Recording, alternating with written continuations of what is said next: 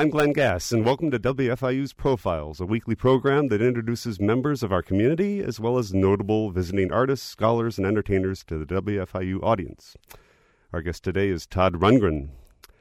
Happy to say, Todd Rundgren, a legendary rocker known for his own hits as well as his productions for others, as well as his band Utopia, and as well as being a uh, still vital artist four decades into a remarkable career.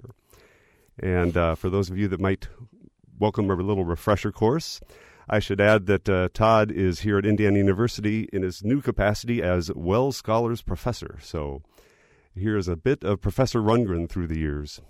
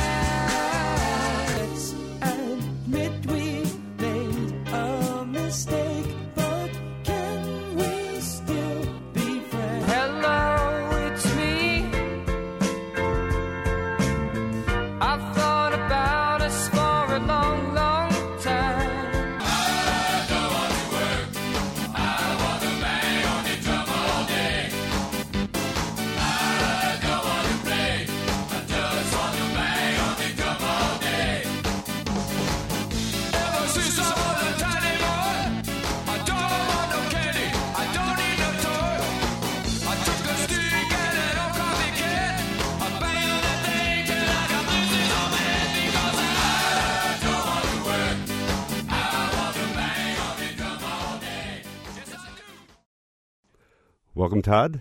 Thank WFIU. you very much. Well, at least you got one rocker in there at the end. you announce me as a rocker and then play all of the ballads. Well, I done, like the right? ballads. I'm sorry, but actually, that's a good first question. I before those songs fade too far from the listener's mind. What's it like for an artist like you, so vital, creative, expansive, to have your career reduced to a collage like that, or a, a greatest hits album? Does it? Uh... Well, it's. Uh, it's good to be in a position to be reduced, I suppose.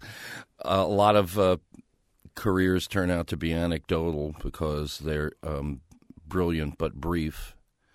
And as you mentioned, I'm in my fifth decade of making music for uh, what at this particular point in time is a is a fairly loyal and um, and long suffering audience. And I've always felt that the uh, that the best revenge from a musician standpoint is to outlast everybody. And from my uh, lofty perch at this point in my career, I I tend to look at the people who have managed to uh, make the full journey, like Tony Bennett and BB King and people like that, and those, I guess, are nowadays more the kinds of musicians that I identify with than with the sort of um, young band traveling around in a van from little club to a little club, which is kind of where I started out from. Um, so it doesn't bug you when the man on the street knows. Actually, the man on the street uh, probably doesn't know who did "Bang on the Drum." You've, you've referred to that as "Happy Birthday," a song everybody knows, but nobody really stops to think, "Gee, I wonder who did that." And yeah, it's one thing to have hit records. It's another thing to create something that has become completely incorporated into the culture. And uh, I actually find equal satisfaction in, in that. And I didn't think so at the time when everyone started singing Bang the Drum at sporting events and became a drive time hit. I didn't think that it was anything more than uh, a curiosity. But as it turns out, in the long run, it actually turned into uh, the occasional payday as well because its status as as a party anthem has piqued the interest of advertisers. And now for instance Carnival Cruise Line has maybe for the third year in a row bought the rights to use the song in their commercials. Mm-hmm. and so uh, what was for me a musical throwaway has become a a financial linchpin in a certain way. So. At what point did you realize that song had taken on a, a life of its own? Because it wasn't immediate. It wasn't immediate, and and it at first it was a Friday drive time song. I don't think it went directly to the stadium. It went um, first to local radio, and um, I guess the sentiment worked for you know Friday when you're on your way home for the weekend and kissing your job goodbye. So it. Uh, I'm not sure what market it started in either, but it's kind of spread across the country. And this was outside the window of it being released as a single. It never was really released as a single. I think, uh, as I recall correctly, Bearsville didn't really hear much of anything on the record that they felt like releasing, and it did get uh, I think, a token release, but some time after the album had come out, and it just didn't seem relevant at the time. but years later, literally years later, is when the song started to um, become popular again, and then it. How went, did it morph into a sports celebration? Who knows, who knows about that? You know, it's just uh, maybe uh, some there may be some sports venues where they still have an organist. it's a great song for an organist to play, I suppose. And a great um, song for a crowd to chant and Yeah, but it seems to have uh, no direct correlation to sports. There's no mention of sports in it, so I don't know how that connection was made.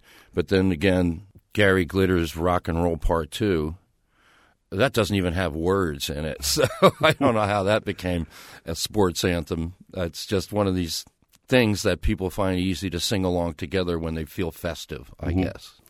Well, we had our own moment here at Indiana University for our football game when you led the marching band, uh, directed the band in that song. I think people have this impression that, you know, and it's, I'm sure mistaken, uh, that one hit, like if you wrote Hang on Sloopy or Green Tambourine, yeah, you just live off that the rest of your life, and everything's you've got it made. I'm assuming that's not uh, it's not as easy as that. Well, writing the song is only one aspect of the of the process. There's of course the recording of the song, and there is the incorporation of the song into your live performances, which allows you to create yet another sort of product out of it. But a musician's lifestyle is unusual in ways that people probably don't think about. They probably only think about what the uh, upside might be the attention, the ability to play music, uh, the uh, lifestyle, I suppose. But you're in a different position than most people. For instance, uh, you're not working for somebody else, you're working for yourself. So you often find yourself in trouble when tax time comes because there's been no withholding during the rest of the year, mm-hmm. and you have to come up with a giant sum of money uh, to uh, keep the IRS at bay. And so that's been just a constant fixture in my life. It's like the IRS is my ex-wife or something. And also, you are, or at least I am, in that certain sense. I'm an employer. I have, I have to pay all the musicians who work for me. I have to bear the uh, expense of travel and and equipment costs and things like that. So the money comes in, the money goes out, and uh, you're essentially running a company in a way. And whatever it is that you can make off the music is the operating expenses of the company. So if you don't manage to sort of keep the income at a certain level, your lifestyle is going to overtake you, and you'll have to get another job doing something else. Um, but it must be remarkable to have a song like that have this second, third, fourth, hundredth life, end up on a cruise commercial, and uh, just keep. It is remarkable, but the problem is it's something that you have no control over. Yeah. You know, it's as I say, the song really had a life of its own, and nobody envisioned what was going to happen with it. Otherwise, we might have planned a little bit more for it. well, I know "Hello, It's Me" was a was a Tums commercial last year. I think. Yeah, it was a Tums commercial. We always thought that the first application for that would be for like AT and T or mm-hmm. something like that. But I don't know Tums commercial. Why not? Sure. You seem to have kind of a, a love hate relationship with that, with your hits, with "Hello, It's Me," with something, anything. This sense that it was a little too easy, a little too uh, plain to the audience. Well, I think that, them- that that's you know love hate has I've, I think I've heard that a few times. I think that's a mischaracterization. It's just that I evolved past that point, you know, and a lot of the times the audience that's the last thing they want from you is any sign of musical evolution. Once they become attracted to what you do, they want they want you to just do that and the problem there for me is that I got into the music business because I was a musician, not because I wanted to be a celebrity or. Well, I did want girls to chase me like the Beatles, but um, that's that's just natural. I always had musical goals that I wanted to achieve more than uh, commercial high water marks or the kind of celebrity that um, oh maybe Jon Bon Jovi enjoys, and instead looked at uh, my opportunities as being entirely musical.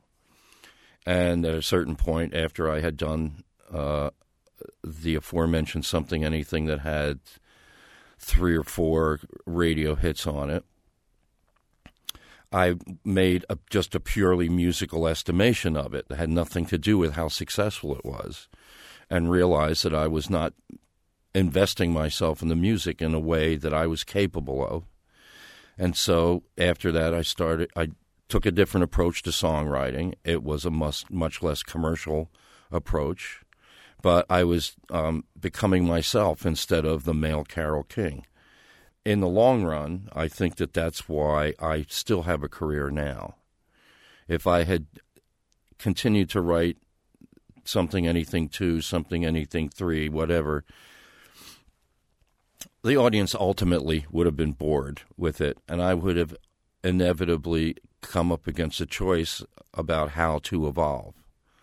And a lot of artists, they they would just evolve into whatever was popular at the time. I recall like Rod Stewart going disco. Mm-hmm. It worked for him, certainly worked for him, but it was a dubious kind of well, I've heard you make career a- choice in I've a heard way. you make a distinction several times between an entertainer who has to think about his audience and actually play to their expectations, and an artist who has to be true to his, himself, herself, and their muse, and the audience can come along or not. Mhm. And Well, you know, different audiences, I think, un- understand that in different ways. You know, the it it seems that we're we always assume to talk about the pop audience that that buys or that would have bought records for, uh, uh, in the top ten, top twenty, that sort of thing. I uh, have always tried to remind the people that I make records for that, of course, we're trying for commercial success today, but you don't want to be ashamed of your record hmm. five years from now because all you cared about was its commercial possibilities. And so I've always made records, hopefully, to be able to listen to them like way down the line and still feel like there was something real going on musically and not just a calculation to try and make the record commercially successful. well, uh, if you wouldn't mind going back to something, anything for one more, one more time, uh, I'll play you one of my favorite songs and favorite songs of all time. Actually, couldn't I just tell you from something, anything?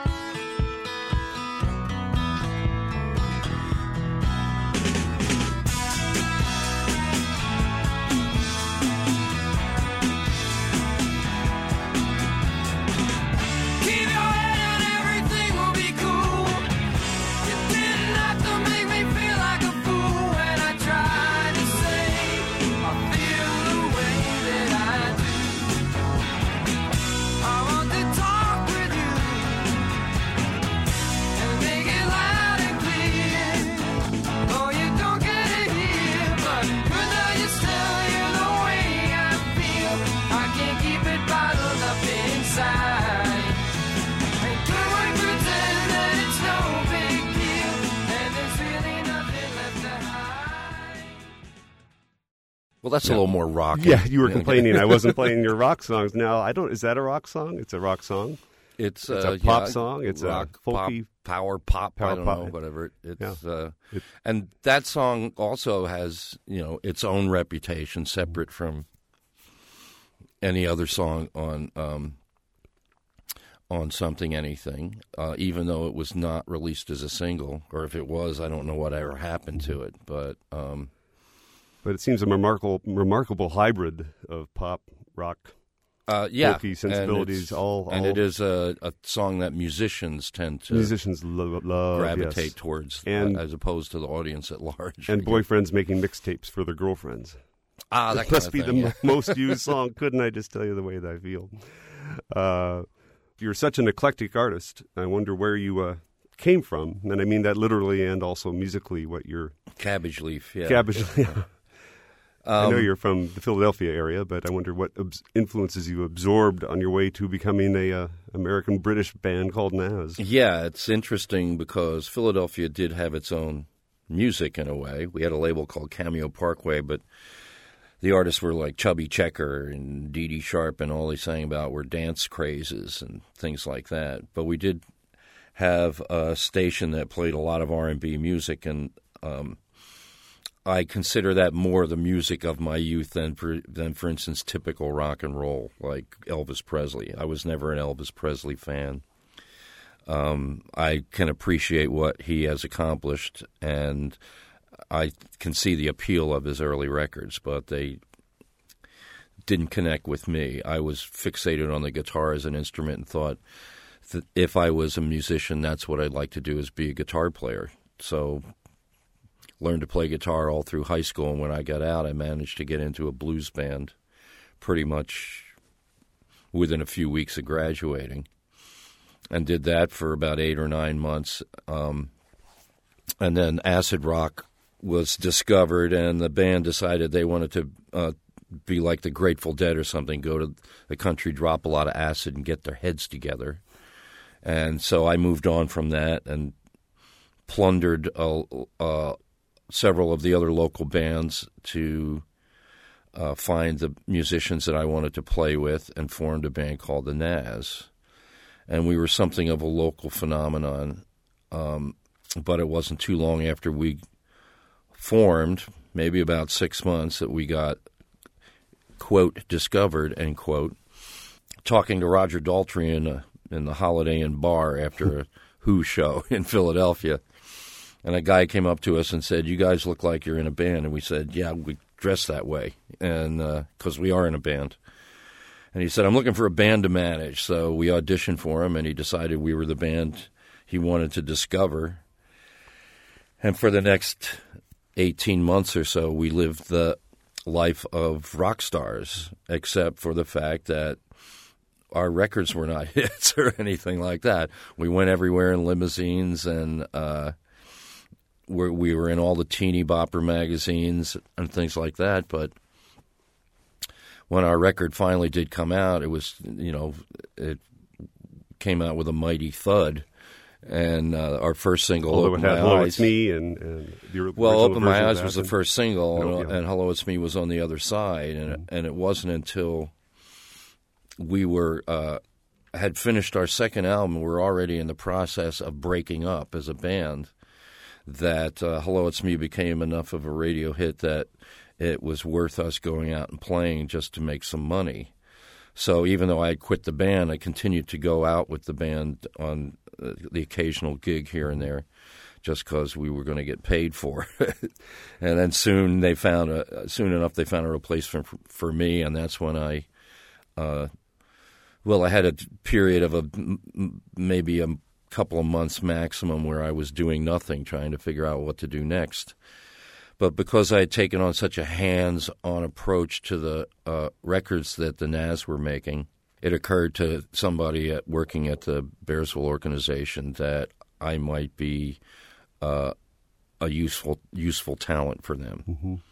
So I essentially got hired mostly just to um, produce and engineer records. And it sounds like producing and making your own records, playing all the instruments, was almost a reaction to the negative side of being in a band and dealing with other personalities in that way. In a sense, yeah, I had lost all interest in trying to be democratic. But And, did you uh, find was Utopia a conscious effort to regain that? Uh, the specific purpose of Utopia in my mind was to allow me to be a guitar playing frontman in an era when I was writing a lot of the material on the piano. and so my own records were getting very piano-y in a way. And I found it a you know a more um, a more flexible instrument to write on. Um, but I also felt that in the process of learning more about the piano and using the piano more as a tool and, and ultimately playing piano live, that I was uh, losing what I had fought so hard to gain as a guitar player. And so I formed Utopia as a way to kind of stay sharp as a player, uh, to do something that was something more of a musical collaboration. Um, problem with the Nazz is that I was becoming a much more prolific songwriter than anyone else in the band, and in the, and even though we sort of credited all everything to everybody in the band in a way, they were only coming up with the occasional song, and I was just coming up with a lot of uh, with a lot of music. Well, and Utopia seemed to really open up a lot of doors sound wise for you. Good example might be the Ikon, in fact. Uh, Well, Utopia became unique in the fact that we uh, we would t- perform a lot of the music before we would record it, and indeed, the, by the time we got to the second Utopia album, it was all live. So uh, we were very much about that live performance aspect of it. Um, we did make some use of the studio tricks and things that we had available to us, but that was a far less emphasis than the actual musicality of what we were doing. could we hear a bit of the Ikon as a contrast to Hello, It's Me? Quite a mm-hmm. contrast.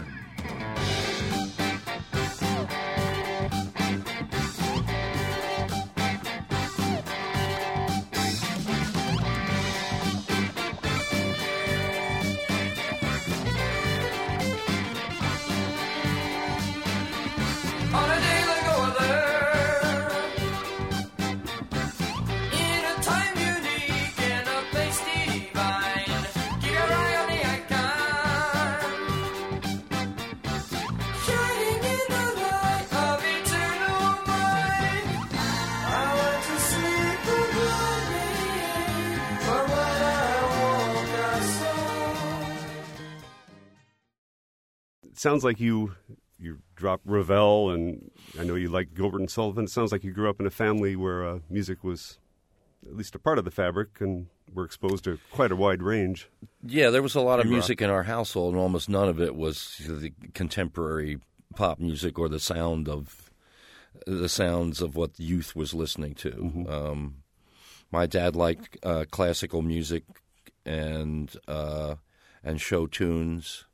My mom liked to listen to the the kind of um, that sort of Patti Page, uh, uh, slightly post big band uh, singers era, and things like that.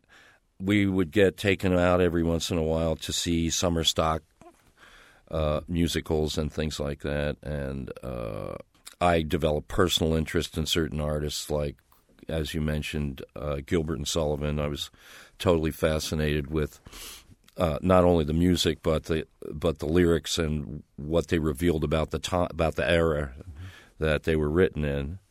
And I had a friend uh, who had an equal appreciation for Gilbert and Sullivan. So together we essentially learned their entire libretto and would, at the drop of a hat, break into a song from Pirates of Penzance or Iolanthe or something like that, just to prove how smart we were.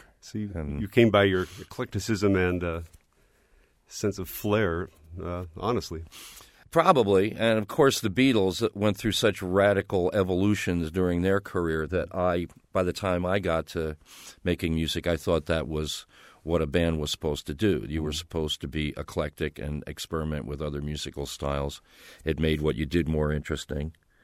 And uh, when I first started the Nazz, we did go to some trouble to make sure that there was a good mix of guitar-oriented things and ball- and somewhat balladic things and somewhat orchestral things as well. There was a big Beautiful big arra- orchestral arrangement on one of the songs, and um, yeah, that kind of stuck with me all through what I was doing. Maybe one of the reasons why, when I got to something anything, I thought that I needed to make a change in that too many of the songs were sitting in the same sort of in the same kind of genre uh, uh, and same kind of approach and I thought I was wasting my opportunity to explore other things.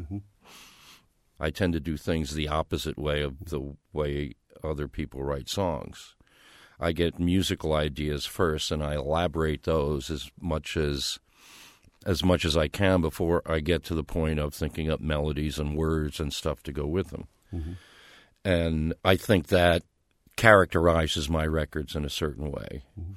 Uh, I don't know whether it's a good way or a bad way, but for the most part, that's how I write music.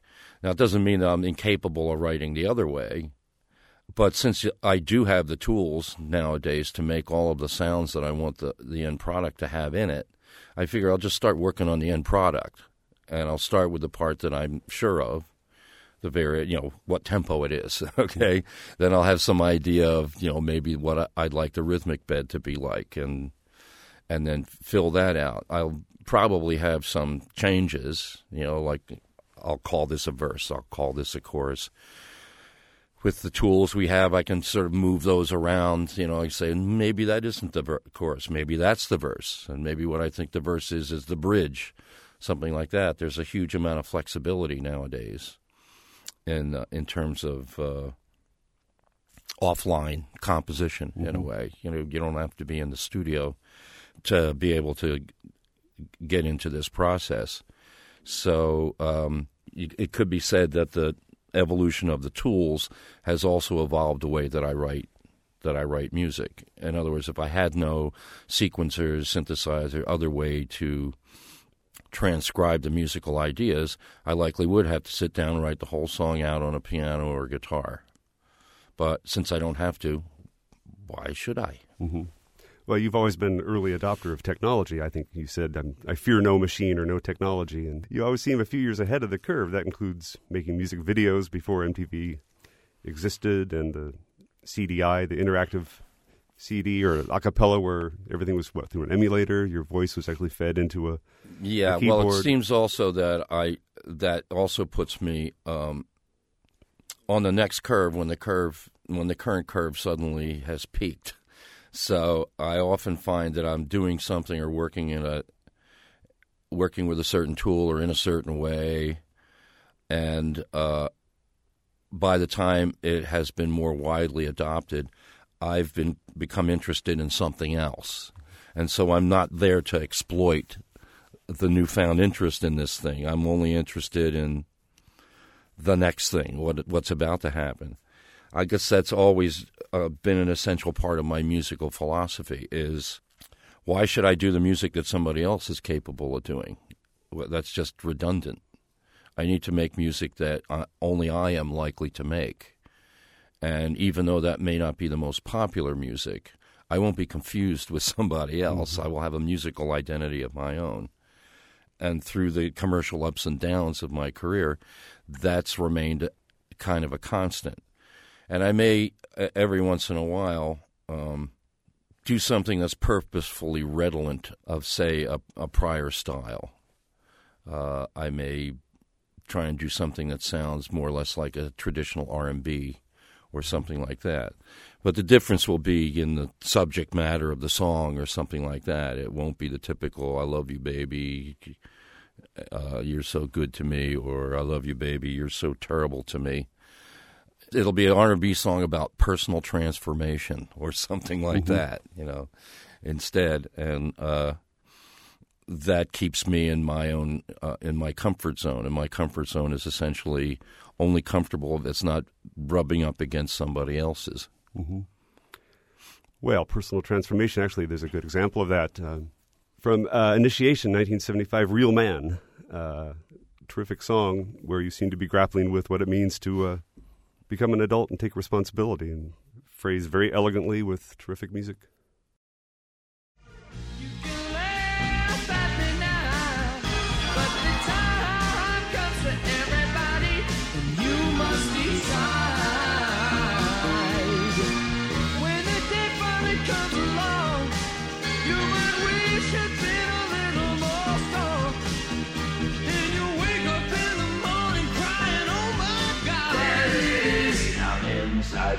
A real man.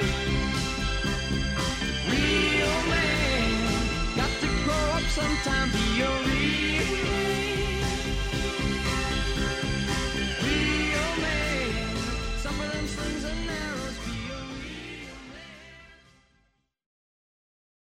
Production support for Profiles comes from Smithville, a locally owned business serving central and southern Indiana since 1922, with residential and business internet, voice, and security services. Smithville, local pride, global technology. Information at smithville.net.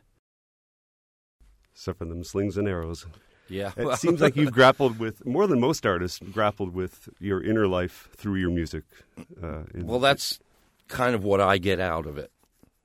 It's not that I have disdain for my audience. I just realize that, that their wishes in terms of where I might go musically uh, are motivated by other things than my desires, and that in the end they um, they don't necessarily want to be pandered to so much as learn something about me that they don't know, and ideally in that process, uh, learn something about themselves. And in point of fact, that song, Real Man, it sounds like it's about growing up and is intended to sound like, you know, growing up, but it's not about growing up. It's about growing inward. It's about discovering the parts of yourself that are not your physical body and have nothing to do with your gender. Um, it's more about the realization that um, life is about becoming. It is not about um, arriving at anything.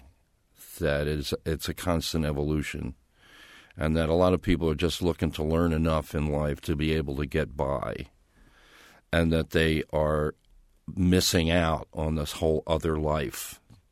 You know, the life of the mind or whatever. You know, a, a, an internal life in which you strive to understand yourself and strive to transform yourself according to what you find there.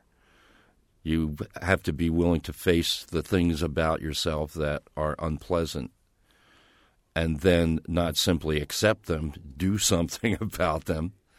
And that's more the you know the kind of responsibility that I'm talking about, not about like suiting up and going to war or any of the other mm-hmm. things that we associate with manhood.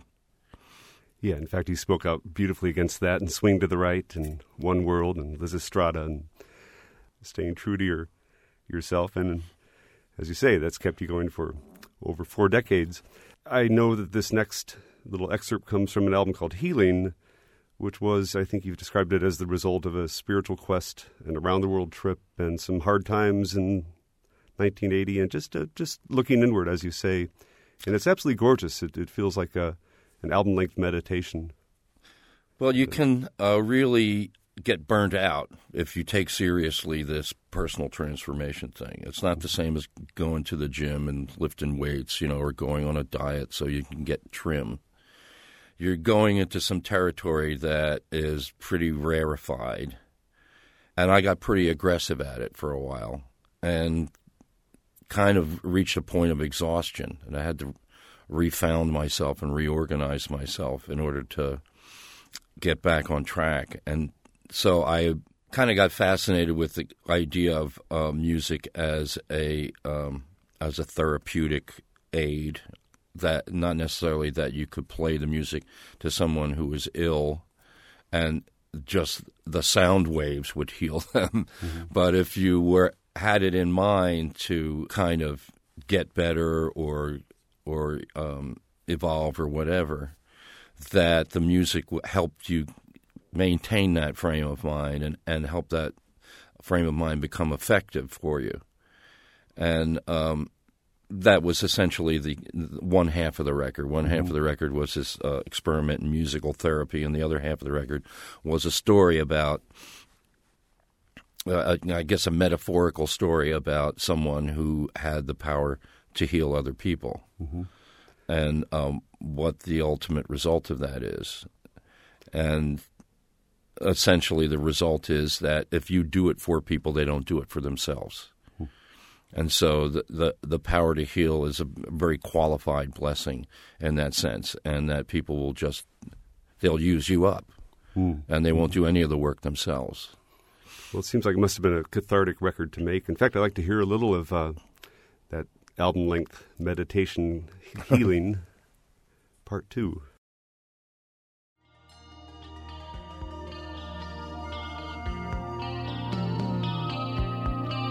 Look upon yourself only with compassion. Strip away the shell,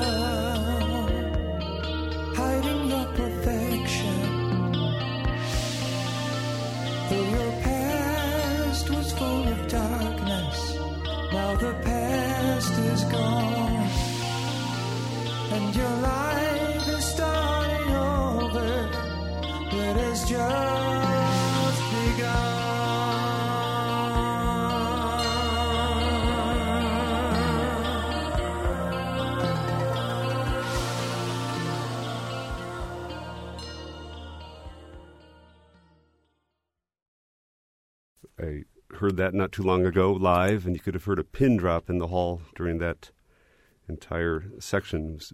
Everyone was asleep. Really, no, no, everyone was like almost hypnotized. It was beautiful. It was it was a remarkable experience. It's almost like ambient music ten years uh, before people started calling it that. Um, yeah, it does have uh, great ambient passages in there, you know, and it's the kind of thing where it's hard to do a little, you know, hard to drop into it and then drop out of Yeah, it. You know, an doesn't do it excerpt like that, even though it, uh, it accurately represents what's going on musically, there's other a, other aspects of it as well, and it's meant to be, uh, as you say, almost a a continual meditation from that that goes over the entire side of the record. Of course, we don't have sides anymore, but in those days, well, it that's was one still thing. vinyl. In the era of iTunes downloads and single songs, Yeah. it, it strikes me that you came of age at just the right time to be an album artist and to have a broader Mm-hmm. canvas for your ideas to stretch out across. Uh, you would have been a great hit single 60s artist, too. You've got that talent, but uh, you seem to play both really well. But I wonder if you mourn the loss of, of albums as an entity, as a, as a, again an artistic canvas. Young people don't seem to think that way anymore, and young bands don't seem to think that way anymore. Well, lifestyle has sort of changed, and it's. I have my own theories about why that changed. I have a whole presentation that I've given on occasion about um, the history of the music business and how um, how audience uh, habits and proclivities have sort of changed over time. Because in the end, it's the audience that defines the market. You can't force people to buy something they don't want to buy. When the Sony Walkman became a hugely popular uh, item, it changed the way that everyone listened to music at that point because you were able to take the music out of your house and carry it around with you wherever you went. Um, and so it became a backdrop to, to your lifestyle. Now the music is sharing your mind with some other activity. And then eventually um, the integrity of the album breaks down because people are no longer listening to the whole album. And the iTunes store, when that came out, reinforced that because their principal model was the 99 cent song. And the albums that they when they sold the albums, they added up all 99 cents. It was more expensive than going to a store and getting the CD. But despite that, you know, the, the music consuming audience, which is usually much younger than the population at large because they've got the disposable income to to burn on music, they just started to see the world of music as being individual songs and less so um, longer form works. You don't even evaluate the quality of the artists anymore. It's just all that song. Is that song is that song hot? Are all the kids listening to that song? Then Is it on Guitar Hero or a yeah. Disney Channel thing or yeah? The well, whole- there, there's also that. There is the a new generation of artists who actually have been groomed in a way, in a very old style, almost Hollywood sensibility. Uh, the whole Mi- new Mickey Mouse Club thing that has produced Christina Aguilera and Britney Spears and Justin Timberlake and all these people. They essentially had built-in audiences by the time they got seriously into their record careers. And regardless of the kind of music that, that they were making, there was it was going to get bought. Yeah, and the, the the thing you're talking about, the whole sitting there at two in the morning with your head between the speakers, listening intently, focused on music, seems to be, uh, yeah, that's how I grew up. Music is the center of my life, is a Uh-huh. tangible thing, and that does seem to be lost. If we go back to 1973 and put our ears back on after uh, after something, anything, the album you came out with was a Wizard, a True Star, which which is an album with a capital A. It's not a selection of cuts. In fact, I think you've talked about it as atten- intentionally a jumble of the things simultaneously happening in your in your brain, trying to capture that effect. And maybe we could hear a little bit of of that. Give the listeners a sense. Imagine you just heard "Hello, It's Me" and I saw the light, and you bought Todd Rundgren's new album and heard uh, this.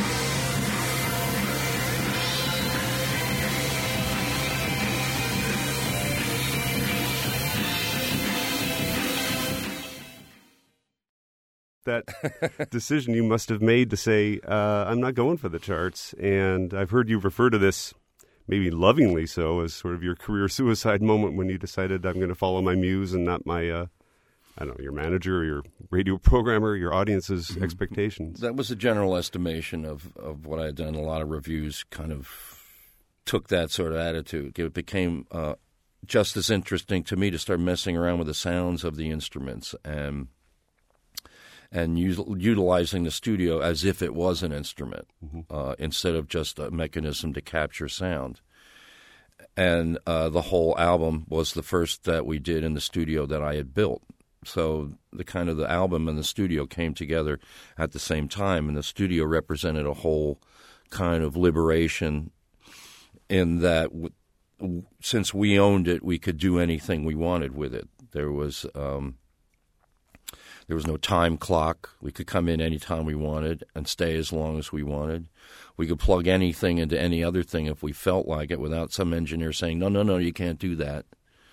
You know, my responsibility if I blew something up. So, so we tended to do things like that, to just overblow things in a way that a normal studio wouldn't.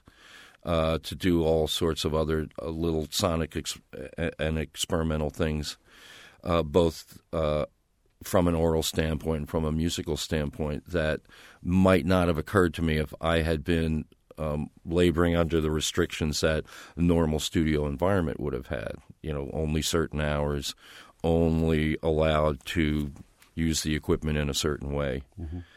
And uh, so the record represented liberation in a number of, on a number of fronts for me. And eventually, it turned out to be uh, the foundation of my career. It turned out to be the thing that characterized me and separated me from other artists. And in the process of doing that, I began accruing an audience of my own, an audience that wanted to hear what I was going to come up with next, were interested in the uh, kinds of subjects that I was dealing with. They were actually interested in self exploration and self transformation and things like that. As it turns out, they they are extraordinarily loyal to the point that you know I have an audience that's made up substantially of people who have been listening to the music since something anything. That's nearly forty years. So um, that is what I consider an accomplishment. Uh, not the number of hit records you, you have, but that you've been able to build an audience of your own that will essentially go through life with you. I was going to ask some more questions about that transitional moment, but I think you've answered them already. And as you even sing on the album, if you want the obvious, you'll get the obvious, but you're not interested in making the obvious anymore. And as you said, was it a true star? Well, wasn't that that was the album that the fans voted for? Uh, for what they wanted to, the album they most wanted to see recreated live. So the Yeah, album that nine- seemed like a mistake at the in time. is- 2009, the Uh-huh. uh, uh, the online uh, radio show called Rundgren Radio, they polled their listenership and said if uh, if Todd would do any album in his career, uh, reproduce it live, which one would you want to hear? And it was overwhelmingly a Wizard, a True Star. So I think that says something about my audience and, and the point at which they became really more intensely interested in what I was doing, and um, It's funny when and you hear and that. also a Mhm. recognition of what it is that's unique about what I do. That that is that is me essentially, and not me trying to be somebody else. you sort of were suddenly given entree to this world of musicians to work with, and really were hired as sort of this wunderkind genius in the studio as much as maybe a potential hit artist yourself. Uh, you're working, you're producing the band and New York Dolls and Grand Funk, and you know, on up to Meatloaf, Bat Out of Hell. That seems like almost like a, your day job to fund your hobby of your own career on a, on a certain level. Is that fair? Um, that's Fair the that's certainly the way that I saw it.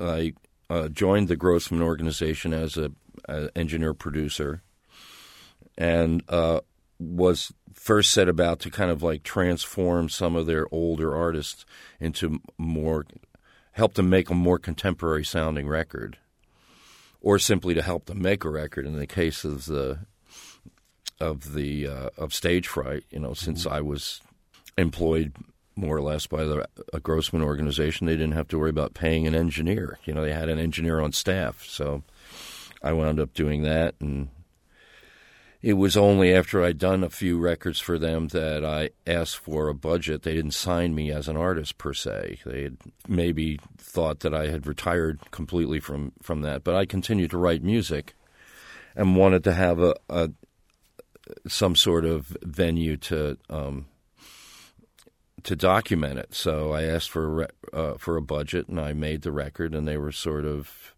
taken aback at its eclecticism and the fact that it had a song that had radio potential on it.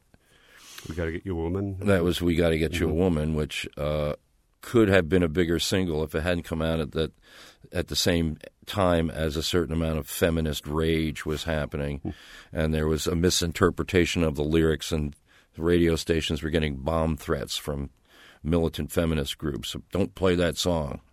Don't play that. We got to get you a woman. We're not things. You know, we have to get you a female person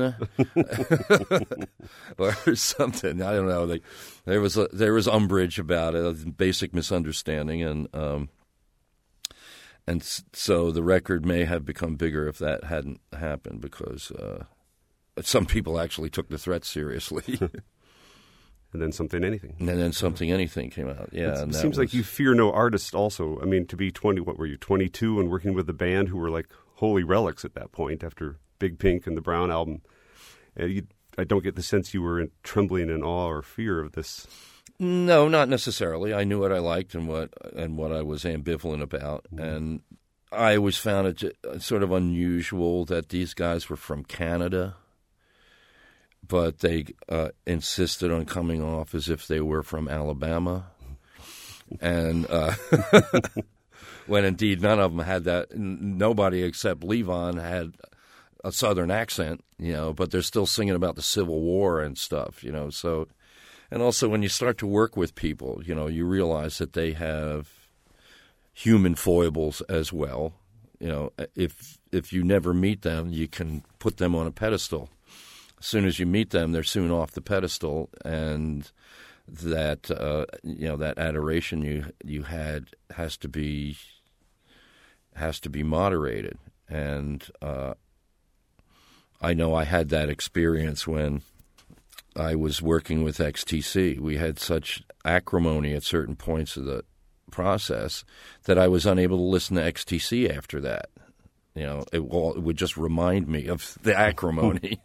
so yeah, you, once you start working with people, they become people. You know, they're no longer these you know icons. And uh, the most remarkable thing about them is their ability to come together and form this this unique kind of sound and, and music with a certain sort of quality about it. And when you witness how that comes together, something of the mystique goes out of that as well. And in some ways, you know, in watching the band and what they produced, I thought, God, there's just there's a lot of luck going on here. There's just a lot of happenstance. Well, you went pretty directly from that to having George Harrison hand Badfinger over to you, and uh, the New York Dolls. You were involved with sort of proto punk, and then turn around and turn Grand so, yeah. Funk, this lumbering jam band or whatever, into Yeah. a tight singles band with Ameri- we're an American band and Right. Locomotion, and I suppose that's the irony is that, um, and probably the frustration for my own label was that I was able to make commercial hits for other people, and for some reason obstinately refused to do so my do it for myself. And it, that wasn't my attitude. My attitude was that I had songs that could be singles if somebody wanted to work them hard enough. But all through the uh, 80s, uh, the 70s, and into the 80s, there was this um, evolution in the business uh, towards market analysis. Uh, and so people weren't, it was no longer the old fashioned process of this sounds like it could be a hit. Let's try and get somebody to put it on the radio so we can find out if it is. Instead, they would, you would send your, send your music to the Arbitron rating system, to Arbitron which I think was down in Atlanta or something at the time, and they would have like a typical, what they considered a typical audience, sit there and listen to the music and rate it, and you would get a number back from them, some between zero and a hundred or something like that, and if the number wasn't high enough, well, then the label wasn't going to waste the money to promote it. So it was never, no longer a question of personal belief in the music. You know, it was all this kind of market analysis. And so it became futile for me to even think in terms of singles. well, the most famous production you've done, I suppose, is "Bat Out of Hell," which nobody saw coming and nobody had any faith in, but you, from what everyone meet, from Meatloaf on down has said, and you pulled a rabbit out of your hat and had what the fifth, fourth, fifth biggest selling Fifth album of all big- time, biggest yeah. Uh-huh. selling of all time at this point. I don't know, and, and probably since the age of albums is Yeah. past, that's the way it's going to stay. But Um, I mean, is, is that era over where like the is the role of, of a producer different now than when people? Well, not necessarily. to You to know, there were all those freaking boy bands from Orlando. Oh, you know that this one guy essentially discovered and produced. But in any case, uh, it is still possible to you know to make a manufactured product.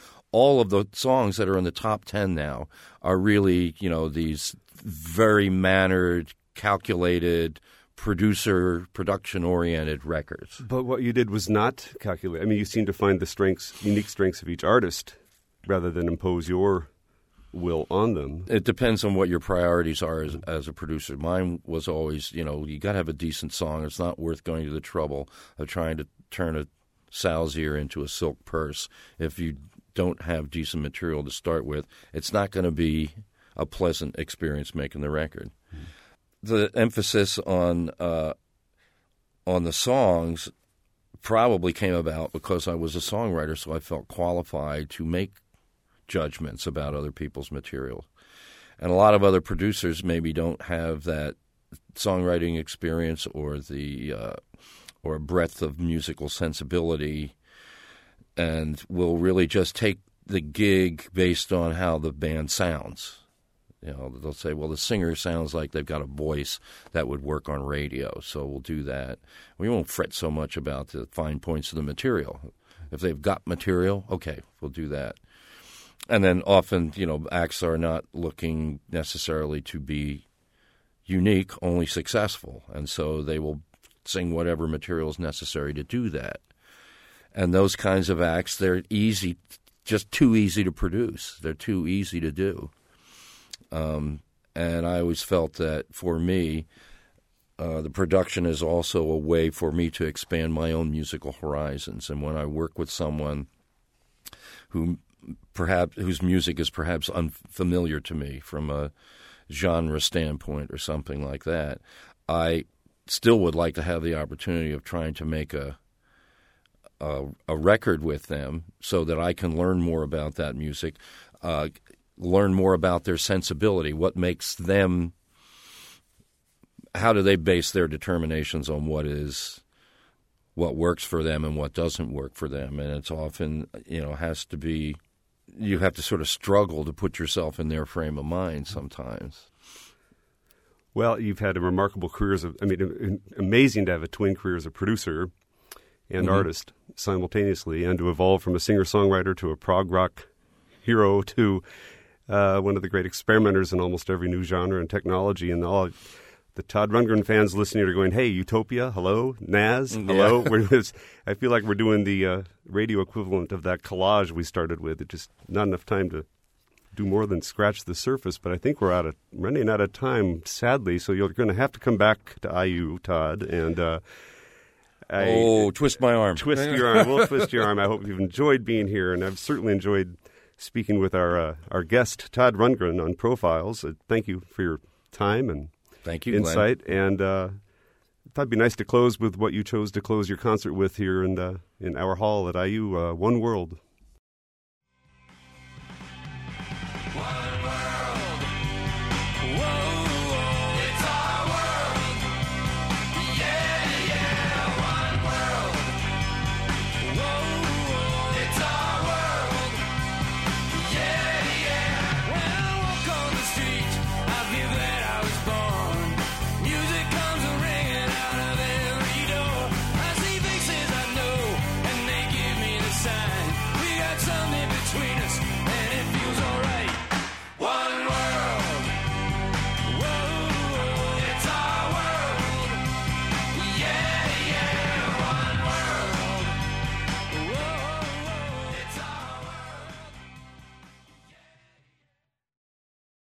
The program you just heard was recorded in November of 2010.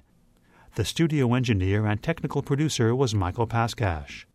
Production support for Profiles comes from Smithville, a locally owned business serving central and southern Indiana since 1922, with residential and business internet, voice, and security services. Smithville, local pride, global technology. Information at smithville.net. Copies of this or other programs can be obtained by calling 812 855 1357. Information about profiles, including archives of past shows, can be found on our website, wfiu.org. Profiles is a production of WFIU and comes from the studios at Indiana University. Christina Kuzmich, executive producer. Please join us again for the next edition of Profiles. For WFIU, thanks for listening.